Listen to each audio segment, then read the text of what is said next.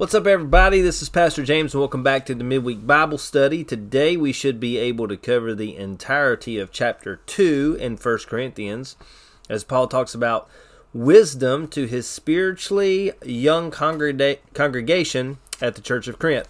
So, remember, we talked last week about how important knowledge and philosophy and education was to this culture, and uh, in today's passage, Paul is going to appeal to their understanding to not rely so much on earthly or worldly wisdom, but to rely more on spiritual wisdom. So let's read this together. Let's start out with verses 1 through 9, and then we'll talk. It says, When I first came to you, dear brothers and sisters, I didn't use lofty words or impressive wisdom to tell you God's secret plan. For I decided that while I was with you, I would forget everything except Jesus Christ, the one who was crucified. I came to you in weakness, timid, and trembling, and my message and my preaching were very plain. Rather than using clever and persuasive speeches, I relied only on the power of the Holy Spirit. I did this so you would trust not in human wisdom, but in the power of God. Yet when I am among mature believers, I do speak with words of wisdom, but not the kind of wisdom that belongs to this world or to the rulers of this world who are soon forgotten. No, the wisdom we speak of is the mystery of God, his plan that was previously hidden, even though he made it out even though he made it for our ultimate glory before the world began, but the rulers of this world have not understood it. If they had, they would not have crucified our glorious Lord. That is why the scriptures mean uh, when they say, No eye has seen, no ear has heard, and no mind has imagined what God has prepared for those who love him. All right. so, Paul starts this chapter off by talking about the first time he came to the people of Corinth. And um, we see the story in Acts chapter 18 as he met Priscilla and Aquila and worked with them making tents. And Paul did not come as a teacher uh, or a philosopher or a merchant, but rather he came to them as a witness of what the power of Christ could do in their lives. And, and you got to be careful not to be misled. Paul is not ignorant or slow or uneducated in any way. Paul was actually a brilliant man. He spoke Hebrew, Greek, and probably bits of other languages. He was highly educated. He came from a wealthy family. He was the dual citizen of the people of Israel and of Rome. He was a leader among the religious leaders before he became a follower of Christ.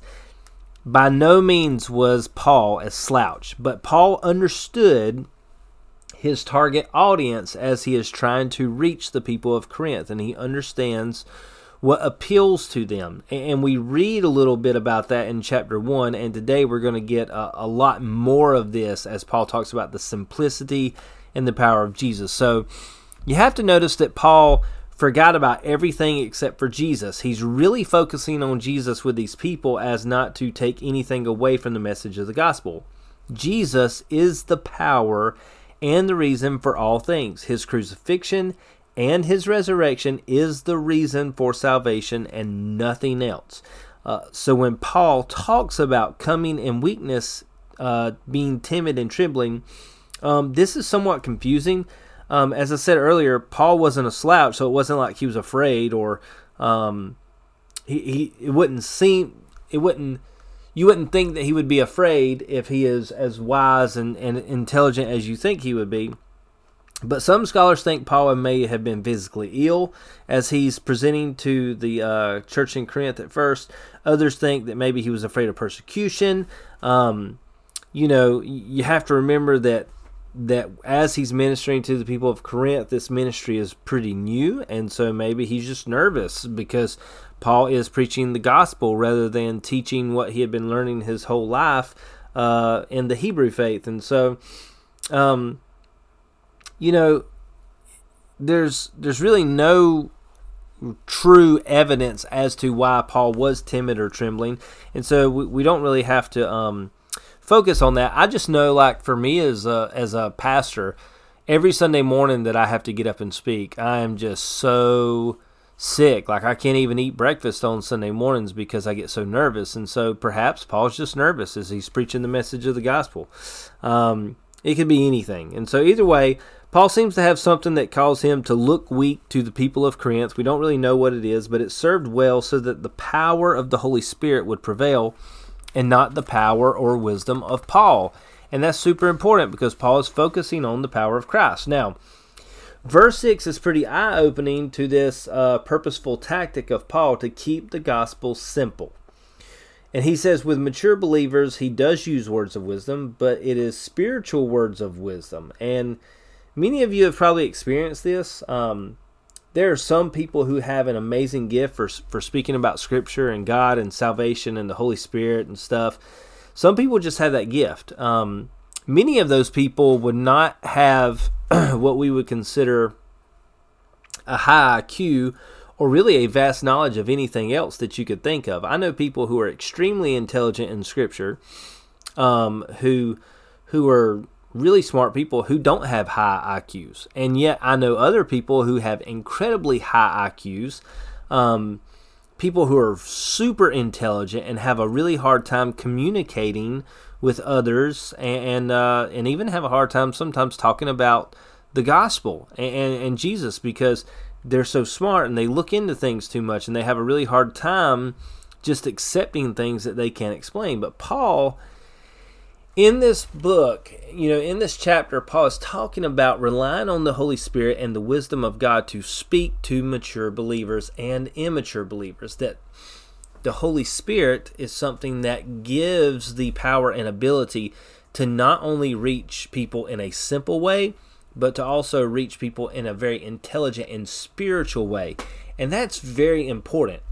So, Paul loosely quotes Isaiah chapter 64, verse 4, um, and it's more like a paraphrase, which talks about the inability that we have to fathom what God has for anyone that loves Him. And that's such a promising verse. Um, you know, to think that if we love God, that we can't even fathom all the good things that has for us for if we love Him. And God is far above and beyond anything that we can understand. Uh, you know, the world doesn't think so. The world doesn't look at God as being like the source of wisdom.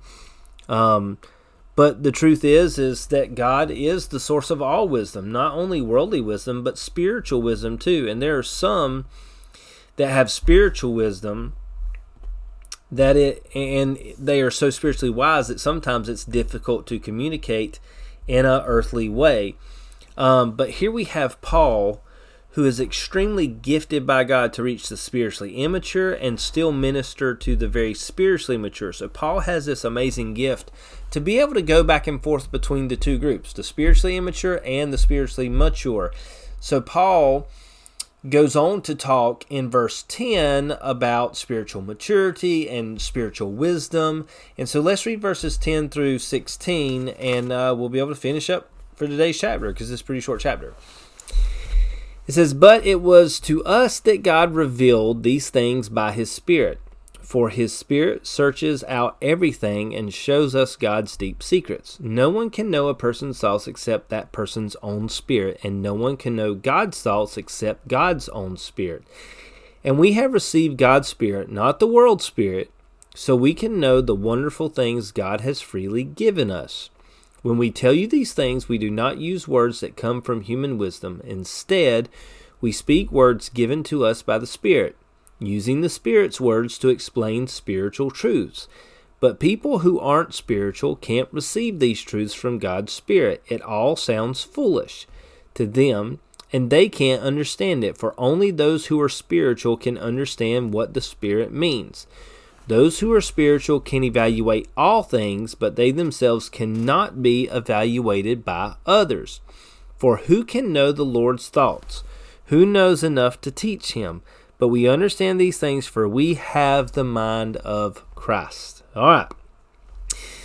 So, first of all, in this passage, starting with verse 10, we have to understand that everything that has been revealed to us has been revealed by the Holy Spirit. If you have been saved by Jesus Christ, it was revealed to you through the Holy Spirit to accept that as truth if you serve God, if you've been freed from sin, if you understand Scripture, if you have dreams, if God speaks to you, if you uh, prophesy, or if maybe you have a spiritual gift of speaking in tongues, or whatever it may be, whatever that has been given to you from God, you have to understand that it's been revealed and given to you through the Holy Spirit.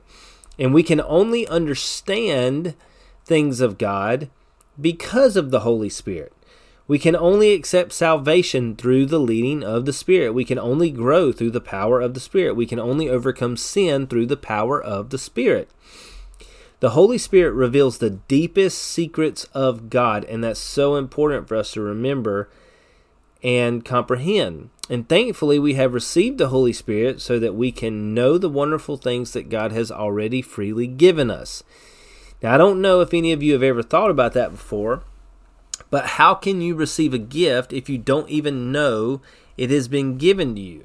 And so think about this. What if someone gave you the winning lottery ticket and hid it just for you, but didn't tell you where the ticket was or, or, that it was yours to have. If they didn't even tell you about it, but they wanted you to have it, it's like it doesn't make sense to have this gift for you, but not reveal it to you so that you can even receive it. How pointless would that be?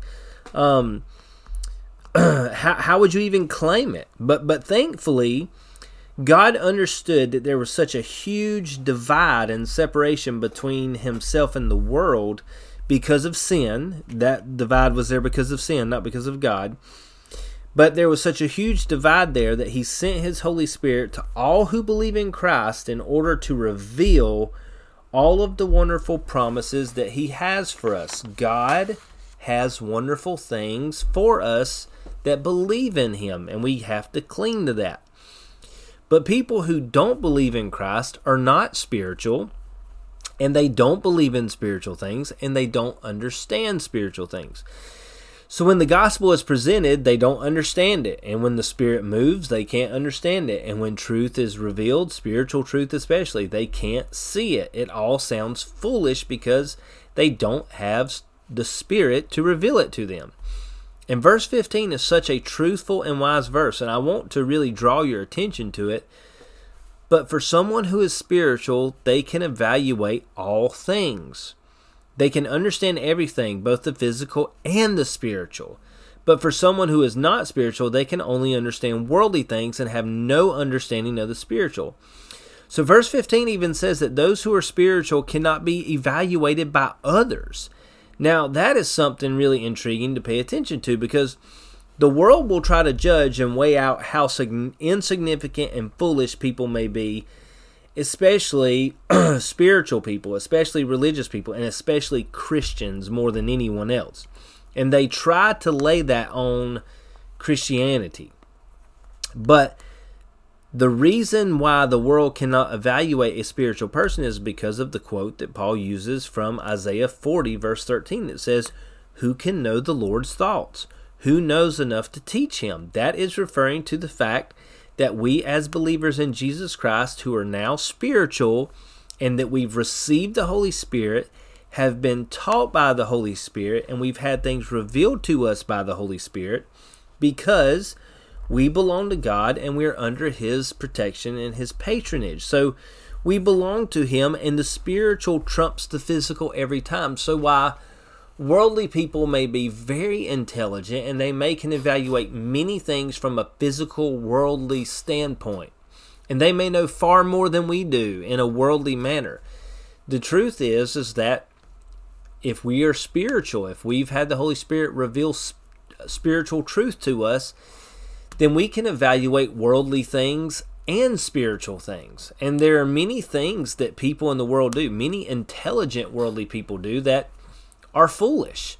And they're foolish according to God's word, foolish according to God's laws. And we know that in the long term, it brings about some really bad consequences for their life, not only for them, but even for their children in the future. And so that's really important to contemplate and remember as we serve God that if we have the Spirit and we have spiritual truth revealed to us, that we can evaluate the world and the spiritual, but a worldly person cannot evaluate spiritual things, they cannot understand them. And the only way that you can understand these things is if we have the mind of Jesus Christ. Not if you have the mind of the wise Corinthians, not if you have the mind of the extremely intelligent and I'm just going to use Albert Einstein or Nikola Tesla or Isaac Newton, Stephen Hawking, Elon Musk, like some of the most brilliant people that we might know of who lived and, and who are still living. But the only way to get to God is to have the mind of Christ. The only way to understand God is to have the mind of Christ. And that means that we have to receive the gospel through faith. We have to seek out the Holy Spirit. We have to to cry out for the Holy Spirit. And we have to allow the Holy Spirit to change us and speak to us in order to receive the mind of Christ. So I just want to ask you today, how are you doing on that? I mean, it's much easier said than done. Um, I can promise you that your spiritual life is a it's an abysmal failure if you don't have the Holy Spirit moving in you and teaching you the ways of God. I mean, if you don't have the Holy Spirit living in you today, chances are you're frustrated in your relationship with God. You don't feel like your life has changed. You don't feel like you're you're living or thriving spiritually. God's word doesn't mean anything to you. You don't have a desire to pray or spend time with him man, the lack of the Holy Spirit really creates a huge problem for anyone that claims to be a Christian because it makes it almost, well, it's basically impossible to truly live as a Christian without the power of the Holy Spirit helping us and revealing things to us in due time. So, how are you doing in that? Um, if you're listening to this and know that you don't have the Holy Spirit living in you, it might be a good time for you to start crying out to God and to ask Him to send the Holy Spirit in your life so that you can have the mind of Christ and not have the mind of the world. And, and that's a it's a really important thing that we all should be crying out for daily, even for someone who feel like, oh, I'm, I'm, I feel like I am filled with the Holy Spirit. Well, when you wake up tomorrow, you should cry out to God and ask Him to fill you with the Holy Spirit even more than you were today. It's something that we should all desire, that we should all cry out for, because it is the only way that we can truly live and be pleasing to God and know God's plans, know God's spiritual truths, and live it out to be pleasing to the Lord. All right? Well, we're done. Let me pray for you and I'll let you go. Father in heaven, thank you so much for this beautiful day, for this time that we have together. God, I pray that you be with everyone listening in. God, that you be with them in their hearts and lives and their relationships and their families and in all things, Lord, the, the physical, and the worldly, but Lord, especially the spiritual. Jesus, we ask that your Holy Spirit would be sent on our lives. God, that you would revive us in a mighty and amazing way, that we would repent of sins, that we would turn to you, that we would allow you to work and move and guide us in our life so that we can better serve you, better understand you, and Lord, live in a way that is truly pleasing. Jesus, we love you. We ask all this in your name. Amen. All right, guys, thanks for tuning in for another week. We love you. We're praying for you, and we hope to see you on campus this weekend. Have a great week.